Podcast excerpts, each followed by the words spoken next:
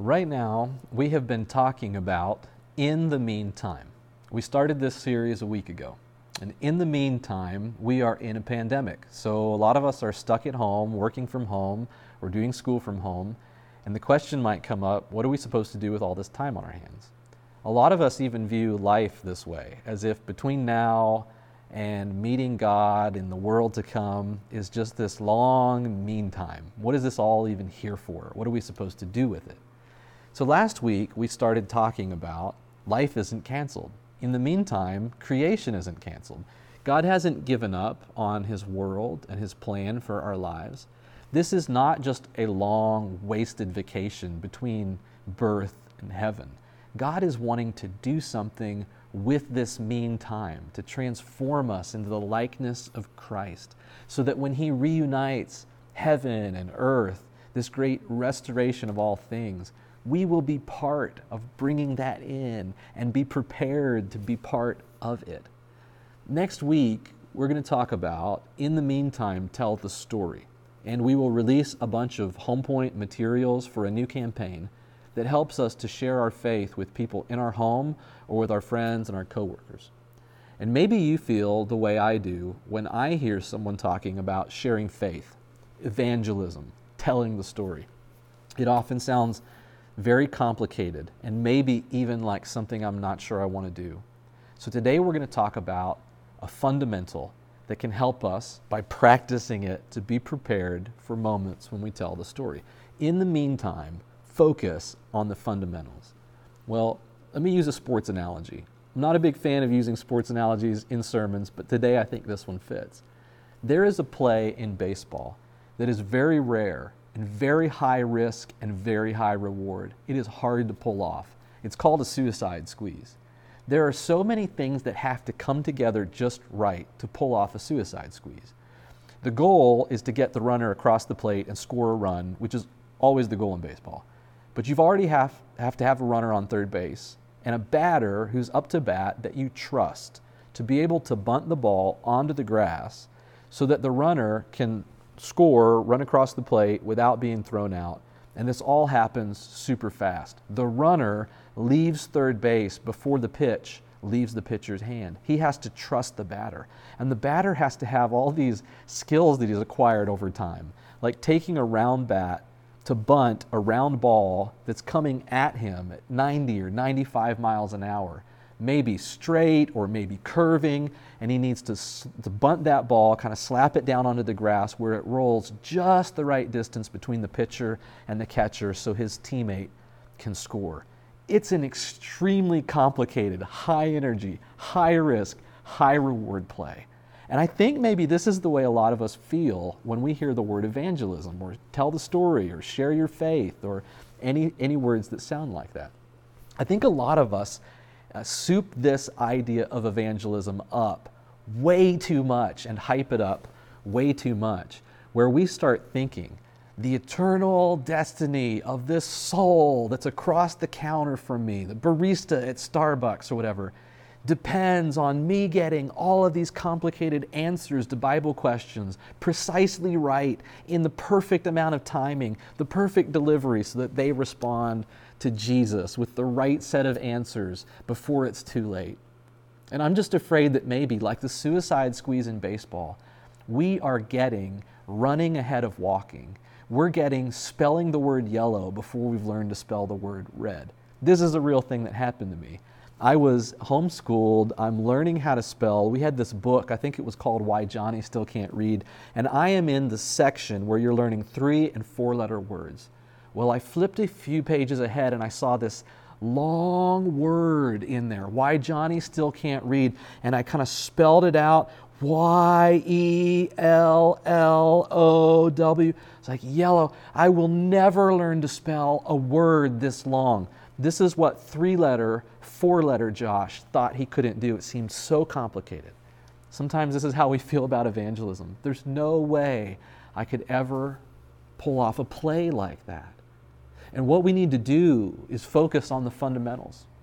When people are practicing for a suicide squeeze, they very rarely actually practice the squeeze play itself.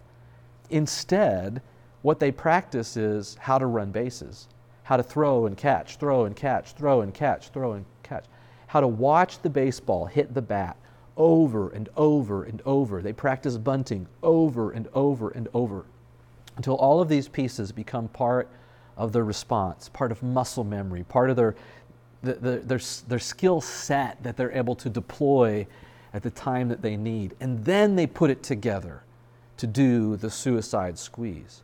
What I'm trying to say is that for Christians sharing the story, there's one fundamental, and that is the gospel. The gospel of Jesus, who Jesus is and what Jesus did, is the fundamental. It's what we practice. Throw and catch, throw and catch, throw and catch. Do you know the gospel? Simple comes before complex. We don't want to get ahead of ourselves and worry about all of these important questions that we're not ready to answer. Think about all of the great Bible truths that there are and the great Bible questions that aren't the gospel. We might not tell the story because we're afraid we'll be asked about science and evolution. Who wants to get into a debate with your friend at Starbucks about science and evolution and the Bible? This sounds like the Suicide Squeeze play.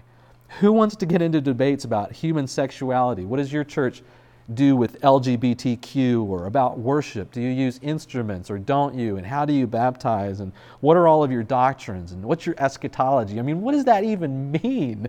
What is your eschatology? What do you what do you think about dinosaurs in the Bible? And what's the plan of salvation? When does it begin? And how many steps are in it? And is it just sola fide, or is it saying a sinner's prayer, or is it being baptized? All of these things that we might be afraid of having to answer are important Bible questions. I don't want to minimize that they're important, but they aren't the gospel. The gospel is this power that transforms, the story that saves, and it's much simpler than all of that. It is who Jesus is, and it's what Jesus did. Paul in Romans one sixteen, when he talks about the power to transform and save a life, doesn't mention all of these other topics. He says the gospel has the power.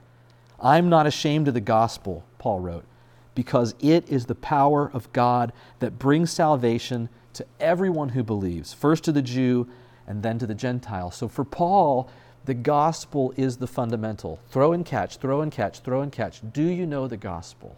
Are you soaked in it? Are you marinating in it? Do you know the words of Jesus? Do you know the stories about Jesus, the actions of Jesus?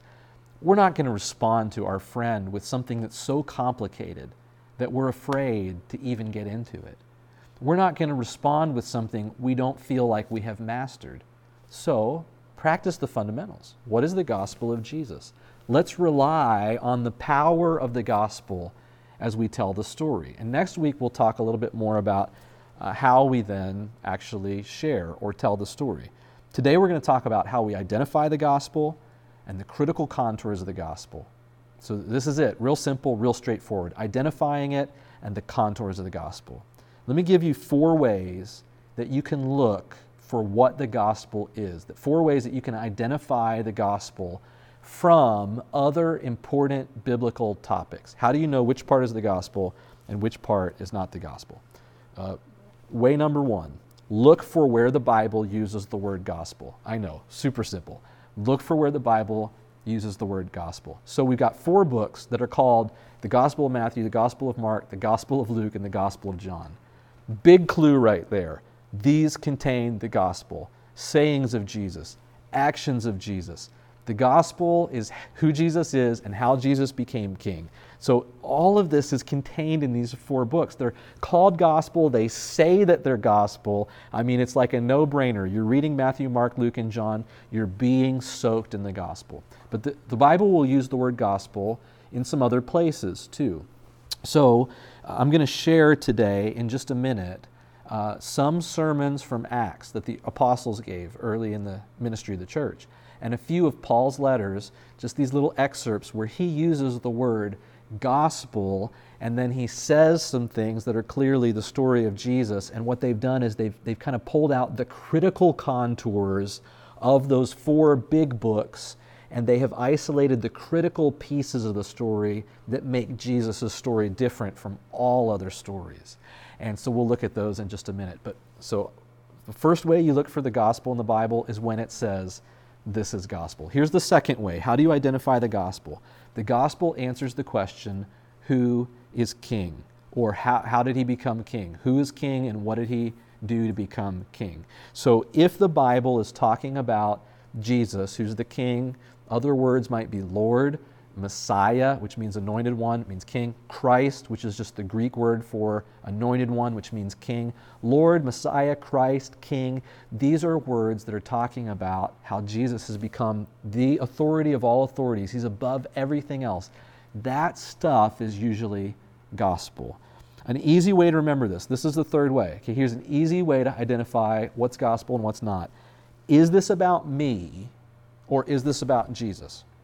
If my question or my topic is about Jesus, the King, it's probably gospel. If it has to do with something he said, something he did, it's gospel. If it has to do with me, it's important, but it isn't the gospel, because the gospel's always about Jesus. So if I'm asking about my doubts, like the existence of God, can we prove that God exists? I'm not sure, or I am sure that there's a God. If I'm talking about my doubts and my questions, it's important, but it's not the gospel. I might be thinking about how I'm supposed to behave in response to the gospel. Since I've heard about Jesus, what do I do now? How do I live? Those are important, really important. Don't want to undermine that, but it's not the gospel. So the gospel is going to be about Jesus, about the King. It's usually when the Bible uses the word gospel. And here's one more way. This is the fourth way you can identify gospel from other important Bible concerns.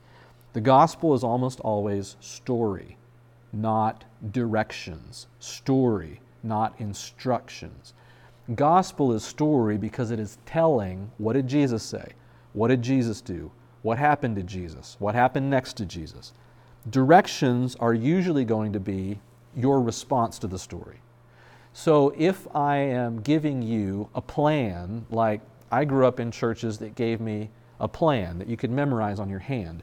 Hear the good news, uh, repent, confess, sorry, believe, repent, confess, and be baptized. See, it was kind of, and then some people would add this extra thumb or whatever and go, and don't get off the train, like stay on this program for life, don't give up on it. So I was told these steps, these directions, hear, believe, repent, confess, be baptized. Now those are not the gospel. They're important. They're things that we do when we're responding to the gospel, which is story. So gospel is going to be called gospel. It's about the King. It's about Jesus. It's not about me.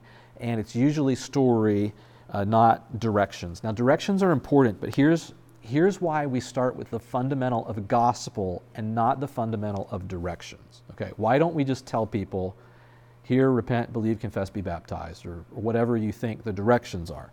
Because directions are no help if you don't know where you're going. If you don't know the story, where you're coming from or where you're going, directions are no help at all. Imagine uh, two different men. One of them is on a train at the train station, firmly on the ground, and he is on the wrong train. He needs to switch vehicles. So he gets directions, and the directions are go through the door and go all the way down this corridor or whatever. Go through the door and all the way down. He goes, I can remember that. Through the door and all the way down. And he gets off the train, he goes through the door, he goes all the way down here, and he finds what he's looking for. He gets on the other train. The directions worked.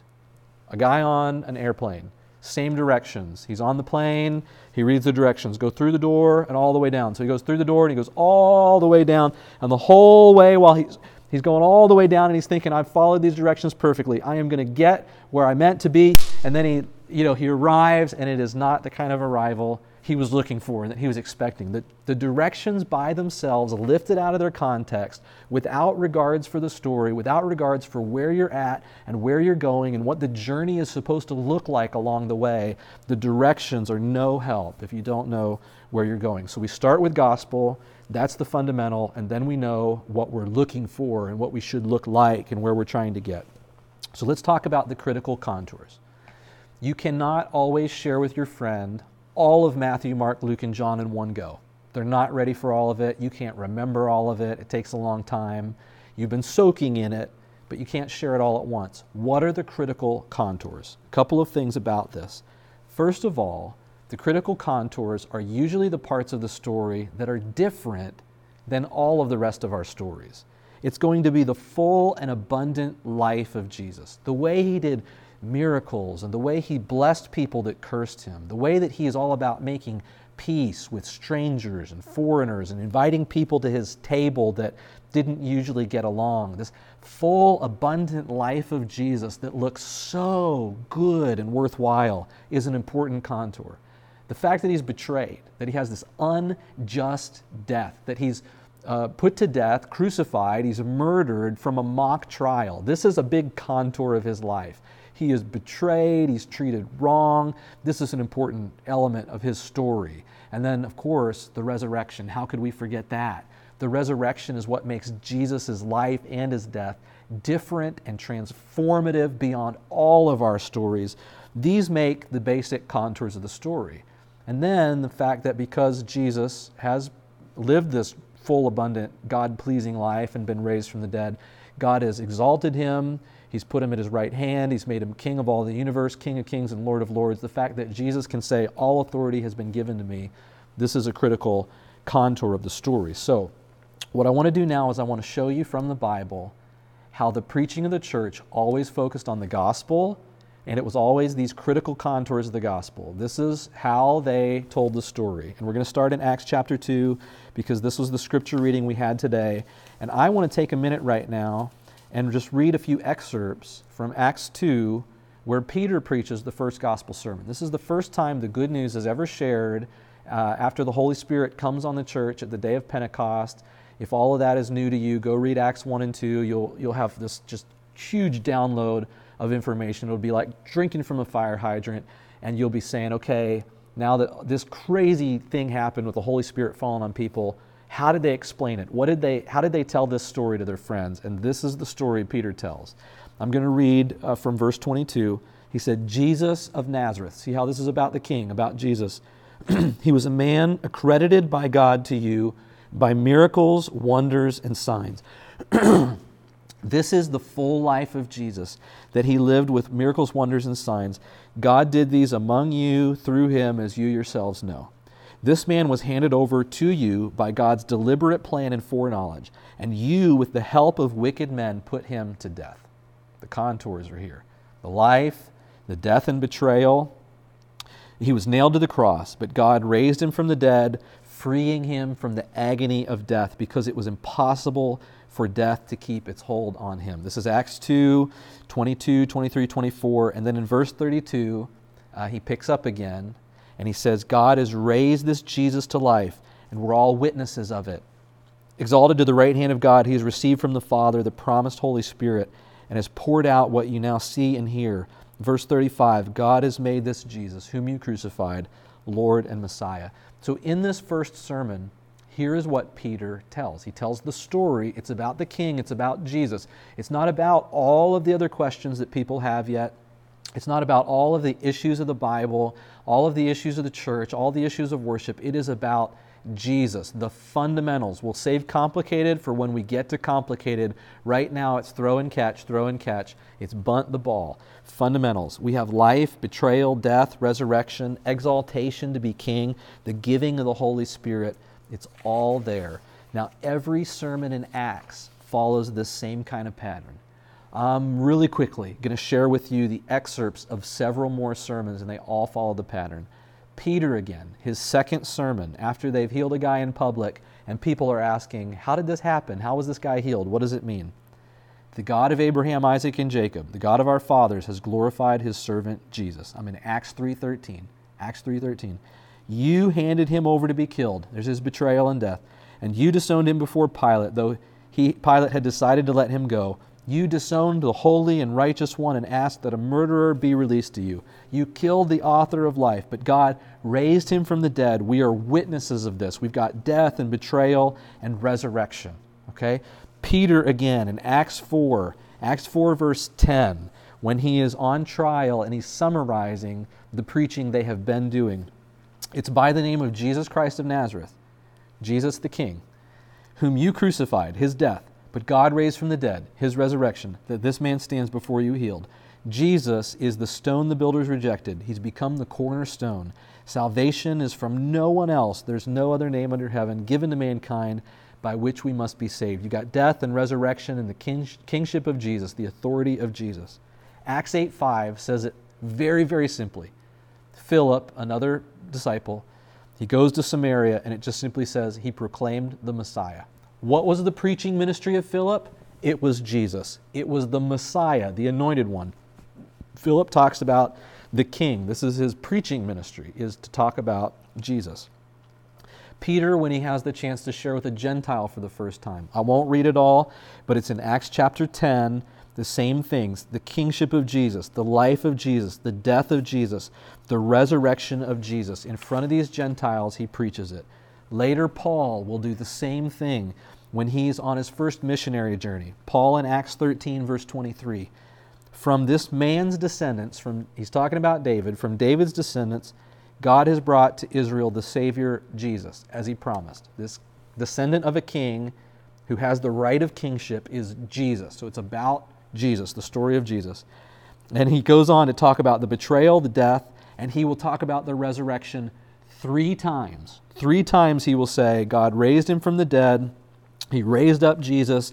God raised him from the dead. This is in verses thirty, and then verse uh, thirty-three, and then verse thirty-four. So within four verses, three times, Paul will talk about the contour of the resurrection. Now, so many other examples uh, of this are in the book of Acts and throughout the New Testament, where the disciples and the apostles, when they preach, they're focused on Jesus. It's about his critical contours of his life. If we were to go look at the letters of Paul, and for Paul, the one contour that stands above the rest becomes the resurrection. That's the really, really unique part. At the end of Acts, he'll talk about the resurrection over and over and over when he's on trial in front of the Gentile governors and the kings. He'll talk about the resurrection over and over. But in Paul's letters, we have these examples where he also tells the story of Jesus this way, the critical contours. Second Timothy two, verse eight. So simple, guys. The fundamentals right here, throw and catch. Remember Jesus Christ. Remember Jesus the King, raised from the dead, descended from David. This is my gospel. That's the whole bit in Second Timothy. He says, Jesus the King, raised from the dead, descended from David the King. This is my gospel. Can you see how that's the critical contours?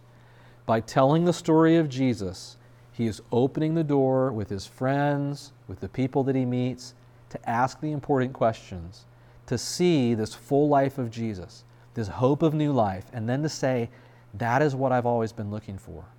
When Paul and Peter and the others share Jesus this way, they are saying, the fundamental truth of my life is a man who died for his enemies and did not return their violence for violence, but forgave them. And when they tell this story, and then they tell an example of how it happened, like one time they brought this woman in adultery to Jesus, and Jesus did this, and he said this, and he handled it this way, and then this woman received a new chance at life. She had a new license for life. She had freedom again. We go, that is what I'm interested in. We hear of a woman who's been bereaved and been uh, had trouble with men. She's had all these husbands, and Jesus meets her at a well. She walks away telling everybody, come meet this guy. You've got to meet this guy. We say, I know that that is missing in my life, and I want that story in my life. A person who lives with abundance, a person who has resurrection hope in their story. Those stories are what Paul and Peter and the others relied on. Jesus, the gospel. So that then when people want it, people would ask, what do I need to do to have that? What do I need to do to have that? First Corinthians fifteen, Paul sums up the gospel this way. Brothers and sisters, I want to remind you of the gospel I preached to you. See, how do we identify the gospel in Scripture? When it says gospel. Here's one of them. This is the gospel that you received and you've taken your stand on. It's the fundamental, okay? By this gospel you are saved. It has power. This is the saving story. If you hold firmly to the word I preached to you, otherwise you've believed in vain. Okay, so if you've got any other stories that you think are the saving stories besides this story, your faith is in vain. This is the fu- fundamental. This is the foundation. What I received I passed on to you as of first importance, that Christ died for our sins according to the Scriptures, that he was buried, that he was raised on the third day according to the Scriptures, and then he appeared, which means he was living again in new life. He appeared to Cephas and the twelve, and then to many other people. He says, finally to me. At the very end, he appeared to me. But look at how he focuses on the contours. This is the saving story. Romans one, one to five. This great letter, this famous letter from Paul that many people consider to be the foundational letter of the church. It gives all this great theology. It answers all these complicated questions. Romans is the suicide squeeze play of the New Testament. It's all or nothing. You've got to have all of these very complicated beliefs from the Old Testament and about Jesus really down pat. You've got to have all these skills to be able to read and understand Romans. Paul's arguments are dense and they're complicated. And listen how he opens Romans. He says, I'm Paul, a servant of the King Jesus. Right there is the gospel, the King Jesus. Called to be an apostle, set apart for the gospel of God, identifying the fundamental story. The gospel he promised beforehand and through the prophets in the Holy Scriptures regarding his Son, which is the life of Jesus, who as to his earthly life was a descendant from, the, from David, so the King David, and who through the Spirit of holiness was appointed the Son of God in power, by his resurrection from the dead, Jesus, the King, our Lord. This is what Paul calls the gospel. So the contours are there. We should be able to read several of these scriptures that I've just mentioned and always know and be reminded of what are the fundamentals, what are the core contours here, what are the, what are the basic skills that you need to be able to tell the story. It's the life of Jesus, it's the betrayal and death of Jesus, it's the resurrection of Jesus, it's that he's King of everything. This is the fundamental story. Now, these kind of uh, of storytelling as evangelism helps us because it helps people then see this is the life I've wanted. This is the Lord that I've wanted. This is the power that I've been looking for. Jesus has hope in spite of derision. He has a joy in the place of loss. He has peace when there should be despair. This is what I need in my life. I know that I am broken because I have no peace, because I have anxiety when I should have peace. I've got more than enough in the bank and I still worry. I've still got good health now, but I worry about the time when I'll lose it someday. I have time with my spouse and kids uh, at home right now, but I feel like all of it is a waste. I'm harried, I'm hurried, I'm overwhelmed. I want the life of Jesus. We go back to the core contours. And motivation makes a difference. Motivation makes a huge difference in how and when we share the story. Okay, we want to keep it simple. We want the fundamentals, but motivation makes a difference. And I think we can all um, kind of see that evangelism or sharing our faith has very different kinds of motivations depending on what you think it means. When you think of evangelism as the suicide squeeze play, your motivation is probably just to get through it. Your motivation is like, I hope I deliver the right answer at the right moment in this complicated sequence of events so that that person embraces Jesus and gets to heaven when they die. Uh, but here's, we talked about this before, directions are only help if you know where you're going. Directions only help if you know why you're traveling, where you're trying to get. Uh, take this example of two other passengers. They're both getting on a train. The one passenger uh, sits down on the train in a nice comfortable seat, and he watches mountains and valleys go by. They go through deep valleys. They go through beautiful fields. They, and he keeps asking the conductor of the train, uh, how long until we get there? The conductor, puzzled, looks at him and says, forty-five minutes. Okay, okay. Again, how long until we get there? He's, all this beautiful countryside has gone by. twenty minutes. How long until we get there? ten minutes. We're almost there. They arrive at the platform.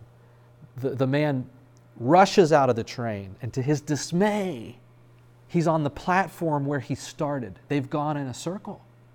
Another passenger on the same train. He takes his seat. They go past mountains. They go through valleys. They go over hills. They see beautiful fields. He never once asked the conductor, uh, when are we going to get there? You know, when are we getting to the last stop? He just is taking in, soaking in this countryside and this atmosphere. They get to the stop. He slowly walks out of the train. He's back at the platform where they started. The first man is dismayed because he thinks that trains are only meant to get you to the final destination. He thinks trains are a journey. Move me from here to here. The second man understands that some train journeys are scenic loops. They've bought a ticket for a scenic loop. This all comes down to motivation. What is your reason for travel? Okay, makes all the difference in the world about whether you enjoy the journey. What is your reason for sharing the gospel? What is your reason for telling the story? Is it hoping that somebody will just get to heaven when they die? The only thing that matters is the last stop on the line. Or do we understand that there is more during the journey to be embraced and to be seen and to be taken in? One man comes off the train impatient and hurried and not changed for the better. The other one comes off relaxed and at peace and fulfilled through having seen these mountains and valleys. He has been transformed because his motivation has made a difference. The difference here is that when we give this uh, gospel, the stories of Jesus that are like the scenes, the mountains, the valleys, and the fields, this is the story of Jesus in all of its contours. Uh, then questions come. When people take in the scenic loop, they say, wow, I want to live in a world like that. I want to climb mountains like that. I want to fish in rivers like that. I want to hike through fields like that. How do I take in and experience that kind of story? When people hear the story of Jesus in the scriptures, so often they respond with, what do we need to do to be saved? Tell us what to do. And by the time they're ready to ask that question, the kingdom of heaven has come closer than they could have ever imagined. It is right there. They're on the cusp. The directions are not complicated. The directions don't get in the way anymore. You don't worry about lists of directions and orders of directions anymore. When somebody is begging and they're just saying, I want that life, that's the story that I want, when the motivation is there, it is so easy then to tell someone what they can do and what comes next about Jesus in their life. You don't often hear me preaching the plan of salvation. You don't often hear me preaching directions like do this step, do this step, do this step. Why not? There's a couple simple reasons. One reason is this. The sermons in Acts don't start with directions. No one in Acts is walking up to the barista or the cashier or their friend at lunch table at school and just opening with, do you want to go to heaven when you die instead of hell? Here are three steps to get there today. Nobody is opening that way in the book of Acts. They start with the gospel. They tell the story of Jesus, and then people either ask them or they don't ask them, how do I become a part of that? This sounds wonderful. This is what I've always been looking for. The, the next reason that I don't preach plans of salvation like that is because of motivation. I am not motivated to convince you or to teach you that you need to convince other people that God is real, that God is good, that you are bad, that you need saved. Follow these steps to get it. This leads to shallow discipleship because the motivation is just to get you off the train at the final stop. This leads to a shallow kind of faith that is just following orders so that you don't burn. I'm not really interested in motivating people with those kind of tactics, with having to convince people, boy, you don't have this. You, I know you feel like life is going well, but you are on the train to hell. No, when we tell the story of Jesus, which I am motivated to do, to tell the gospel in its words and in its actions, we see what it means that God is relevant. I don't have to convince you, hey, there's a God. When you tell the story of Jesus, you can see that is why a God would be relevant. That is why God matters. Life with Jesus is abundant. I don't have to convince you that your life is lacking. When you see the life of Jesus, you can see that is full life. I want that life. Without Him, my life is broken and cracked and thin and wasting away. I need His fullness. What do I need to do to be part of this King and His kingdom and His story? That's the motivation that we're looking for. So today, let's practice the fundamentals. Let's not make this too complicated. The gospel is who Jesus is and what Jesus did.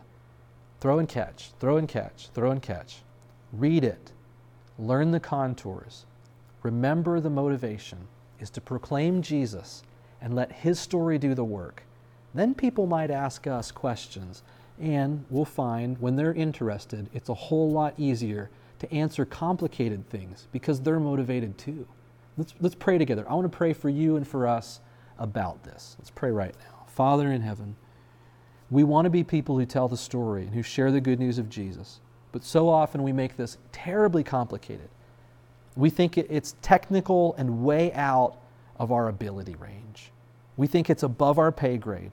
We think it's like spelling yellow when we're still on red. God, give us again the contours of the gospel that shook the world in the first century. Jesus and his life, his betrayal and death, his resurrection, and his exaltation to being King of all. Help us to know his words, to know his actions, to talk and to sound like him, so that the people that we talk to about the story of Jesus are getting Jesus, not doctrines, not complicated theories, not worship styles, but Jesus. Let him be the power, like he was at the beginning, to shake and to change our world now. Help us, God, to keep it simple on the gospel of the King. It's in the name of Jesus we pray, and together we say, amen. God bless you all.